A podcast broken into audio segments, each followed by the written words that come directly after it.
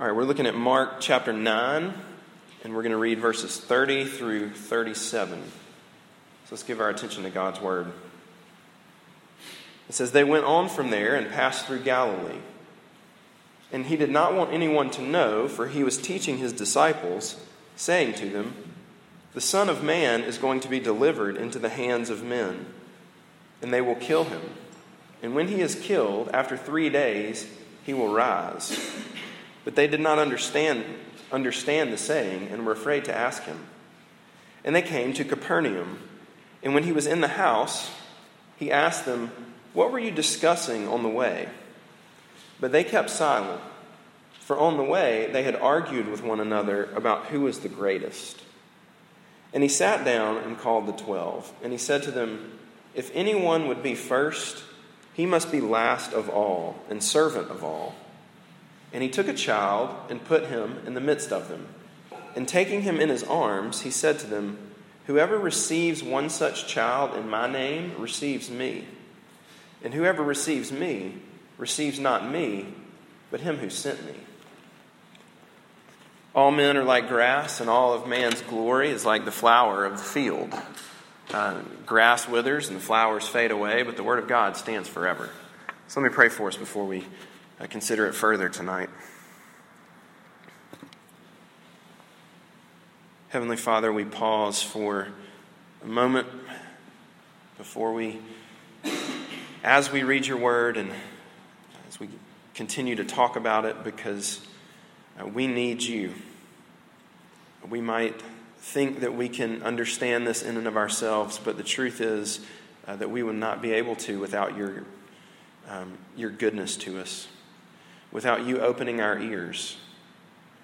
So, Father, would you, by your Holy Spirit, actually be here in this place? And since you are the author of these words, we pray that you would be the teacher and the applier of them to us so that we might see you in your grace and your mercy. And we ask it in Jesus' name. Amen. All right, I'm, I'm guessing that you're familiar with the, uh, the acronym. It's an acronym, right? Uh, GOAT, G O A T, right? Greatest of all time. Um, you know, greatness, uh, who's the greatest? Um, that's a subject that we tend to discuss uh, with some frequency. And it seems to come up a lot, especially in the world of sports. If you're a sports fan, you know that. We, we have lots of debates that go on and on. Um, there, really, there are really very few sports that have a clear cut you know, almost indisputable GOAT, right? Greatest of all time. Uh, I think hockey probably has a clear cut greatest of all time, Wayne Gretzky. I'm not a hockey fan by any stretch, but he seems to be the greatest. Um, boxing has Muhammad Ali. But then you get into football, and, and football, it gets pretty interesting. Um, and obviously, you've got to determine, you know, if you know which positions and if if one transcends the others you're usually talking quarterbacks and montana versus brady and is it just championships and how many times you make it to the super bowl and all that sort of stuff. Uh, in golf the question of greatness is you know is it tiger or is it jack? Um, basketball i think might be uh, in some ways might be the most interesting. It was just a lock for the last couple of decades that it was michael jordan but now you know is it lebron james? And so there's plenty of de- debate there. And then you have to figure out what defines greatness. Right? Are we just going to count number of championships? What about individual accolades like scoring titles and MVPs and on and on? And how do you weigh each of those things? And, you know, you can go on forever. And sure enough, as you're having those discussions um, about sports, somebody will come along and, and not be excited about that conversation and say, how can somebody that plays a game be great, right? You know, the real great ones in society are the, and, you know, fill in the blank, the teachers or doctors or, you know, whatever. Uh, and that, there's certainly a lot of truth in that. Um, so, yeah, in a sense, we all have to decide what greatness is, something we talk about a lot. So, what is it? What is, what is true greatness? And that, I think, is exactly what this passage uh, is about. This semester, if you've been with us, you know we are studying through the Gospel of Mark. And our theme every week is wide eyed wonder.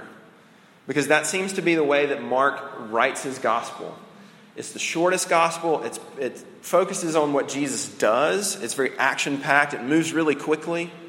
Um, you get the feeling that it's like a little kid uh, that's excited about something and they're just, he just can't get it all out fast enough. He's so excited. Uh, and he's so excited about Jesus. Um, and tonight, I think what we see uh, is that Jesus really, he shows us, tells us what greatness uh, is all about. And so I want to look at that tonight. I want to look at three things tonight about greatness. First, we're going to see um, greatness desired. Secondly, we'll look at greatness defined. And thirdly, we'll see greatness demonstrated. So, greatness desired, defined, demonstrated. All right. Uh, they all, if you notice, that they're all like greatness, and then it all starts with D, which uh, I thought was pretty cheesy. All right. If anybody else wants to throw anything, now's the time. All right, so uh, greatness, greatness desired. Look, as, as we dig in here, uh, we need to remember our, our context. Where are we in this, in this story of Mark? Uh, remember, a couple of weeks ago, we said that the first half of Mark, like Mark 1 through 8, um, Mark 1 through 8 focuses um, its purpose is really to show us how Jesus, uh, he has the authority of God himself. That he has the authority to be and is the Messiah. That he's the one that's come, that he's God in the flesh.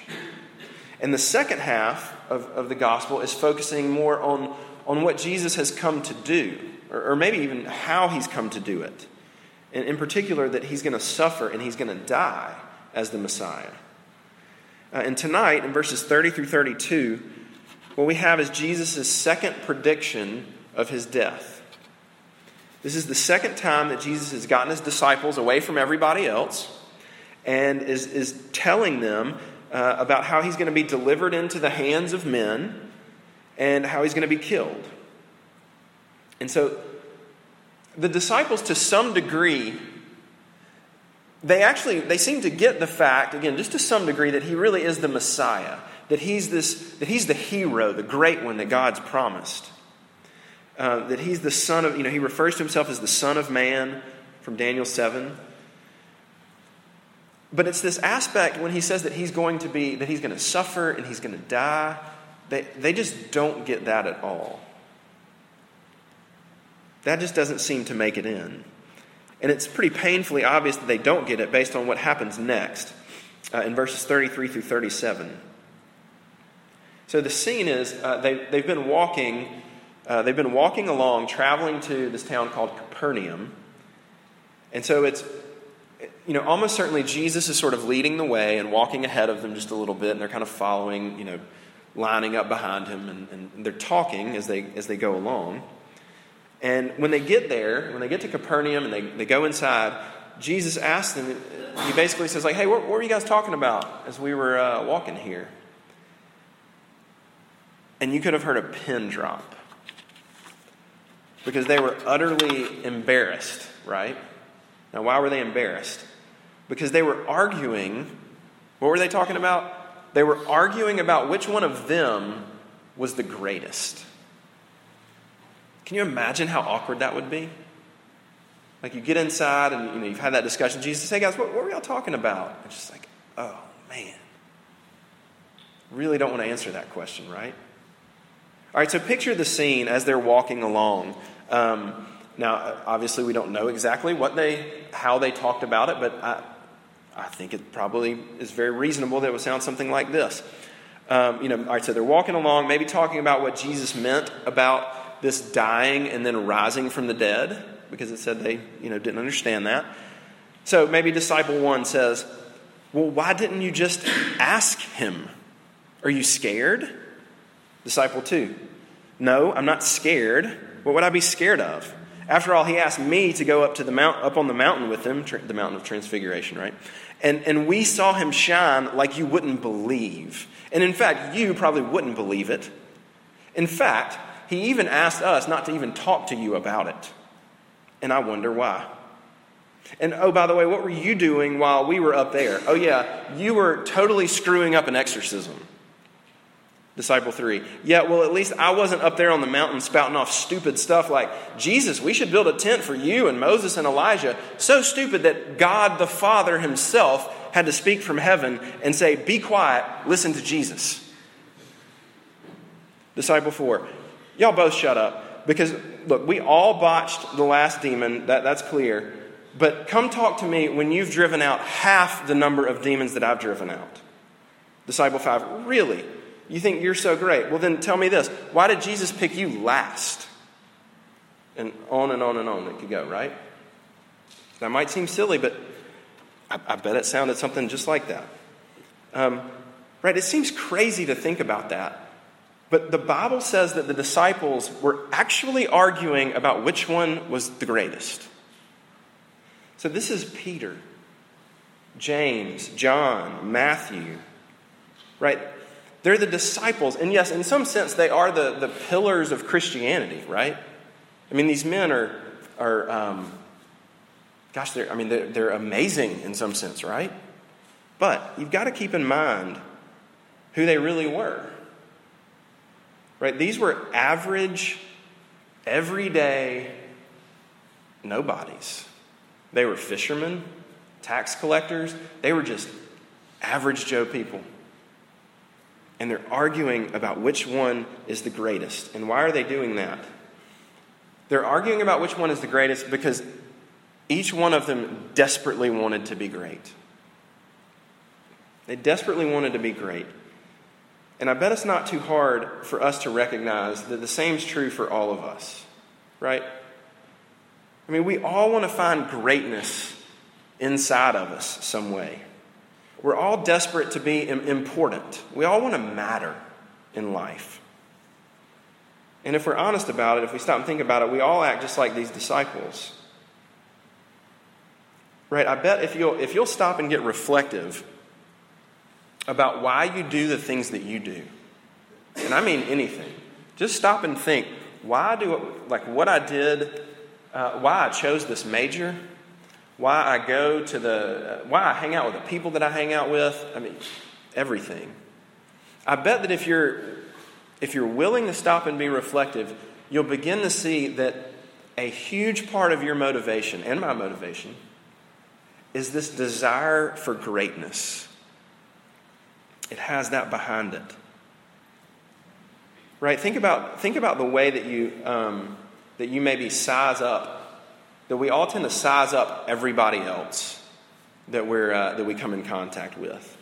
Because we all want to. We all want to see how we are superior in some form or fashion to everybody else, right?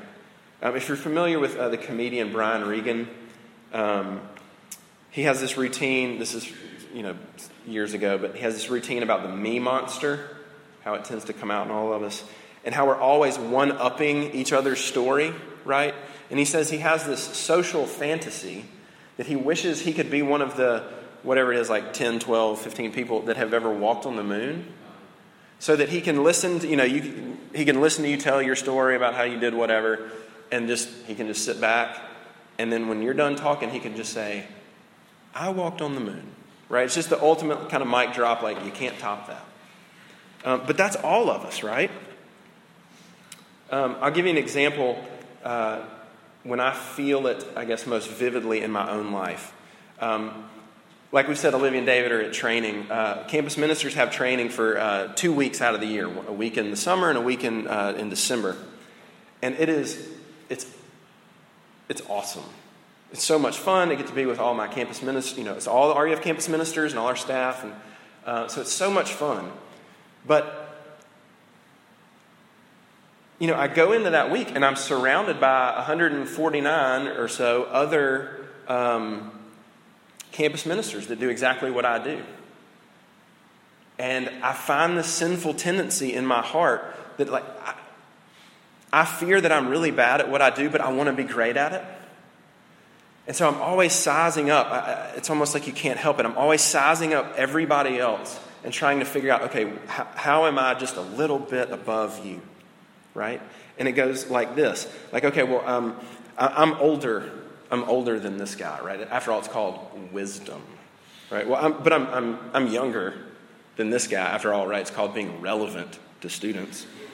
Uh, I've been in RUF longer, right? I get the philosophy of ministry. I've been in RUF shorter than this guy, right? Like, isn't it time to grow up and get a real pastor job? Um, I've got, uh, I've got more kids than this guy, right? I've got less kids than that guy. Um, I've, got, I've, got a, um, I've got a bigger group. We have a bigger ministry than him, right? It's, you know, um, I, I, know how to, I know how to build a group. I've got a smaller group than that guy. That's where the real ministry is, pal. Right? You get the idea. It's just, it's just on and on. I can't help it. It's in my heart because I want to find out what I want to be great. And I bet you do the same thing. Your three, you know, your 3.8 GPA uh, means you're, you're better than that girl, but the 4.0 girl, well, I mean, at least you have some social skills, right? Um, your family has more money than them or, or less money than them. You're in a fraternity or you're not in a fraternity. Um, it can be your athletics or whether you're dating somebody or not. It can be how fast you drive or how slow you drive. It can be how much you read your Bible or how much you get grace and are free not to read your Bible and on and on and on, right?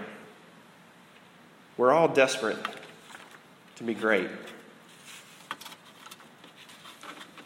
It's just part of who we are. All right, so secondly, I want us to look at greatness defined.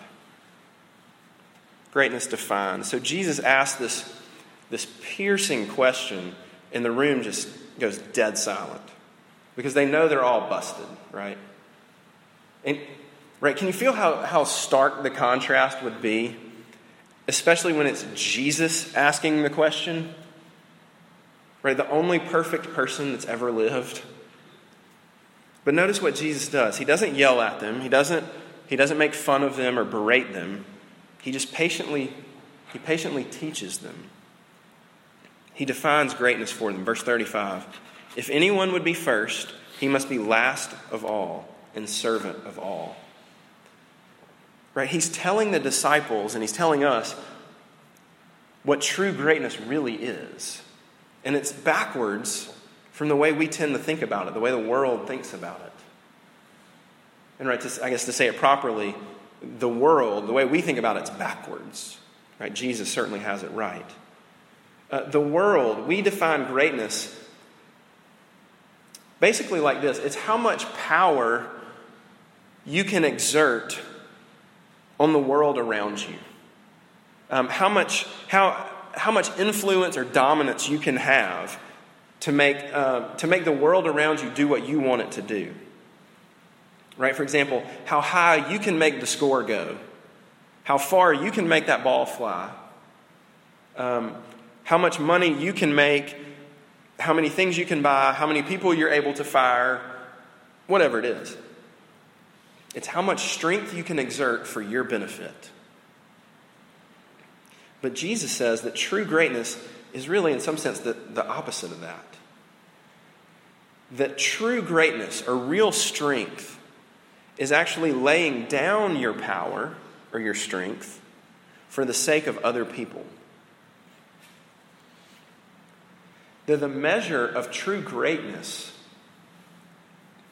is the degree to which you don't exert your strength it's the, de- the degree to which you rather, uh, you rather lay it down for the sake of other people. That's greatness. um, yeah, that you can.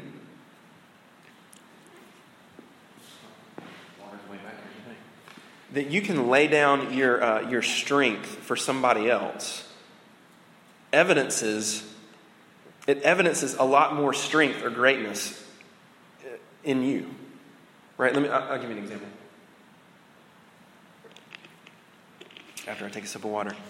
Um, I had a, a, friend of mine, this was years ago, who uh, grew up with a guy that um, at the time, his sort of hobby, sort of job, side job, I guess, was racing um, Porsches. I don't know, Porsches, Porsches, I don't know how to say that, but right, multiple cars, not at one time. Um, and so he actually, uh, he came into town uh, to where my friend lived, and he brought one of his, his cars, and so he took him for a ride out in the country on these, you know, curvy roads, and he said it was unbelievable, right? It was just flying around and, you know, in perfect control. And he said, we kind of come back into town, and uh, we're at this red light, and this guy pulls up next to us, and he's in this like you know like Mustang or whatever you know I don't know just sort of normal you know buy it at the dealership sports car, and this guy starts the the other guy starts revving his engine and wants to race this guy. I mean, this guy's in a professional, like, you can't just go buy this car, right? It's designed to race, and it's a Porsche. And he wants to race him. And so my friend's friend, he, he revs his engine back, like, all right, yeah, let's do this, right? And so the light turns green, and they both just lay it down and they take off. And he said, you know, they're, they're going for a little bit, and um, he says, he looks over at me and he says, I'm going to let him have this one. He said he hadn't even gotten out of first gear yet.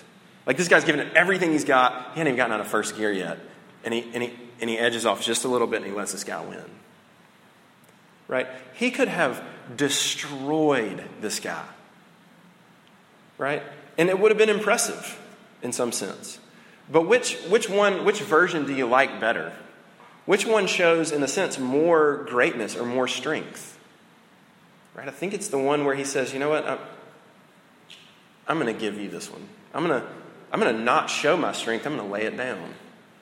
Um, you've heard my Hunger Games uh, illustration. Uh, I'll do it again real quick. Um, I've done it, I think, once a semester since I've been here.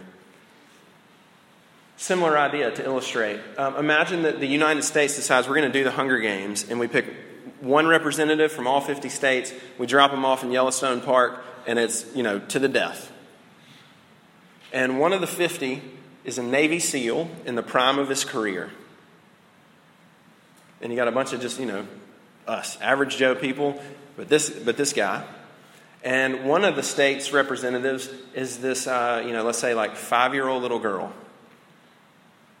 Now, it would, in a, in a very morbid, admittedly morbid sense, be impressive to watch how a Navy SEAL could, with the greatest of ease, dispatch 49 other people and win that thing. It would not be hard. And that, in a sense, would be greatness. But what if he took care of the, what, other 48 and then did himself in for the sake of that little girl? Which one's really great? Right? I think it's pretty easy to see. It's, it's when the strength is laid down for the sake of others. Right? It's actually stronger. That's what true greatness is, as Jesus defines it. So, thirdly and finally, let's look at uh, greatness demonstrated. Now, we see that Jesus defines uh, greatness very differently from the way that we tend to. But then he gives his disciples uh, a demonstration of what it looks like, right? Sort of this uh, living illustration.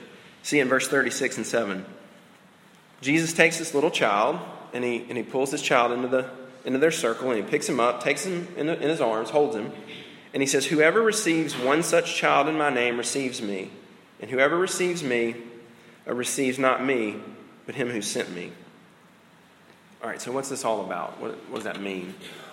All right, well, keep in mind that, especially in, in this day and age, that children were not highly regarded uh, in society. Now, look, that's not to say that they, um, they weren't loved and cared for and such, because they were. But just, you know, outside of the family, in society, they, they just really didn't count for anything. Just sort of didn't matter. Yeah, you didn't really matter until you grew up, so to speak.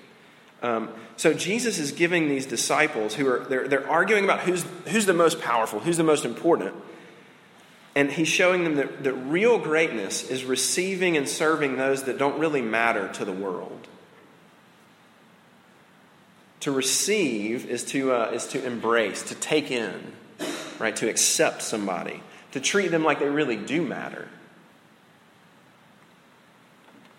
So, in other words, we could say to lay down your, your energy or your strength um, and, and spend it on people that, that can't or won't pay you back. So, what would that look like for us? What would true greatness, right? Greatness as Jesus defines it, what would that look like? Um, what would it look like for me and you to spend our energy and our strength on people that won't that won't um, forward our agenda? Well, it might, um, you know, any number of things. It might look like maybe in more vivid ways. It might look like actually serving children or serving the poor, the homeless, uh, the sick. Uh, it might look somewhat more subtle, like uh, giving up some of your time. And giving up time that you would normally spend with those that you like to be accepted by because you know you can make them laugh or uh, they think that you're um, attractive or whatever. Giving up some of the time that, that that would further your agenda, uh, and spending some time with that person maybe that struggles socially, that doesn't have friends. And, and not doing it so that everybody else can see, like, look at that. That is, that's amazing. But, but doing it because you, you care about them, because they need a friend. Maybe it could look like giving up some of your study time study time that would move you from like getting a 93 to, to getting the 98 that you want. But I don't know, maybe you can give up some of your study time and, and help somebody that struggles uh, in that class. Uh, maybe it looks like, maybe in those times when you could exercise your strength and you could prove that you're, you're actually right about whatever you're uh, talking about, but you actually lay down your right, your rightness, for the sake of the, the friendship.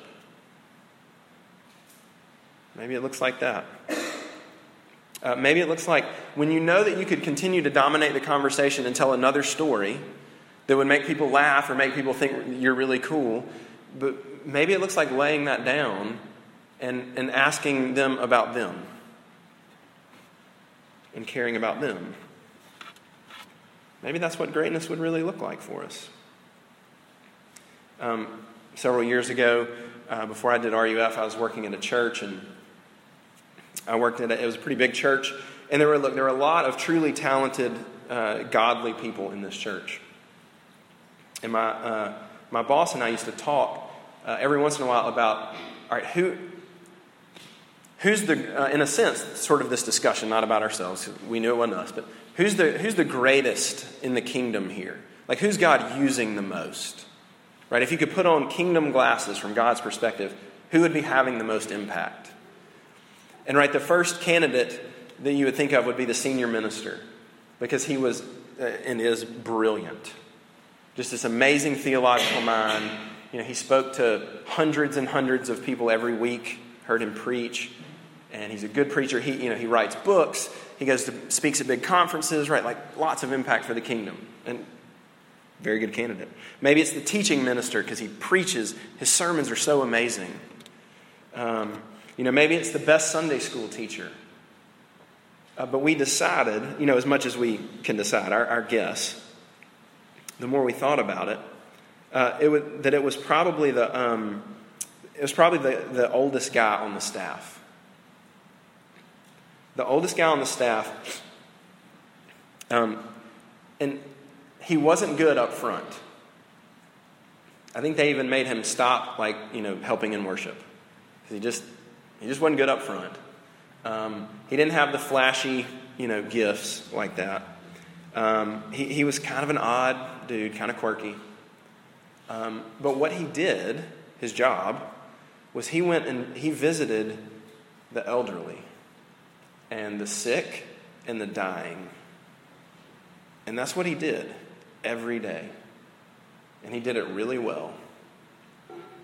And after thinking about it, we said, you know, it, it's probably that guy. Because nobody really thinks twice about him. In some ways, he kind of gets snickered at. But he, he gives his life to the people that, that just don't seem to matter. Right? And again, it's to say nothing of the other people, right? That they're not, so those other guys aren't great. But there's just something about that, right? The true greatness. But I want to, I want to end with this thought. How do you get to be truly great? How do, you, how do you become that kind of person that can lay down their strength for others? Uh, what, yeah, what is it that can do that? And the answer is it's only the, it's only the good news of the gospel. It's only the gospel. Did you see it in this passage? Because it's, it's somewhat hidden, but I, I think it's there in verse 37. When Jesus says, Whoever receives one such child in my name receives me. Because here, here's what that is not saying. This the way we probably tend to read it is what we tend to hear is that Jesus is saying, if you accept children like this, or people maybe that don't matter like this, then you will receive me. Like, uh, you know, then I'll come into your heart.